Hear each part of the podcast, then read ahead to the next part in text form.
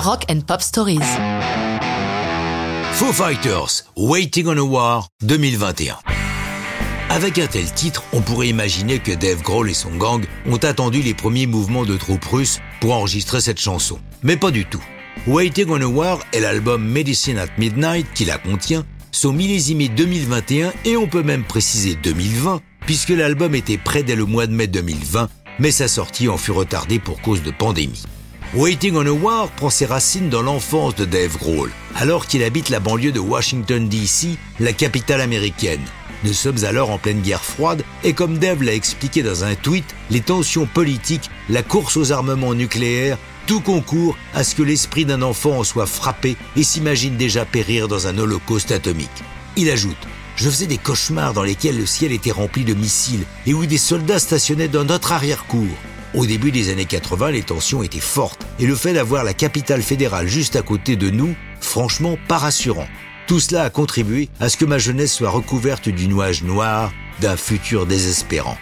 Mais voilà qu'à l'automne 2020, Harper, la petite fille de David, âgée de 11 ans, voit à la télé les Américains et les Nord-Coréens se monter le bourrichon, le dictateur asiatique faisant trop souvent joujou avec ses missiles. Sur la route de l'école, ce matin-là, Harper demande à son père Papa, est-ce qu'on va avoir la guerre?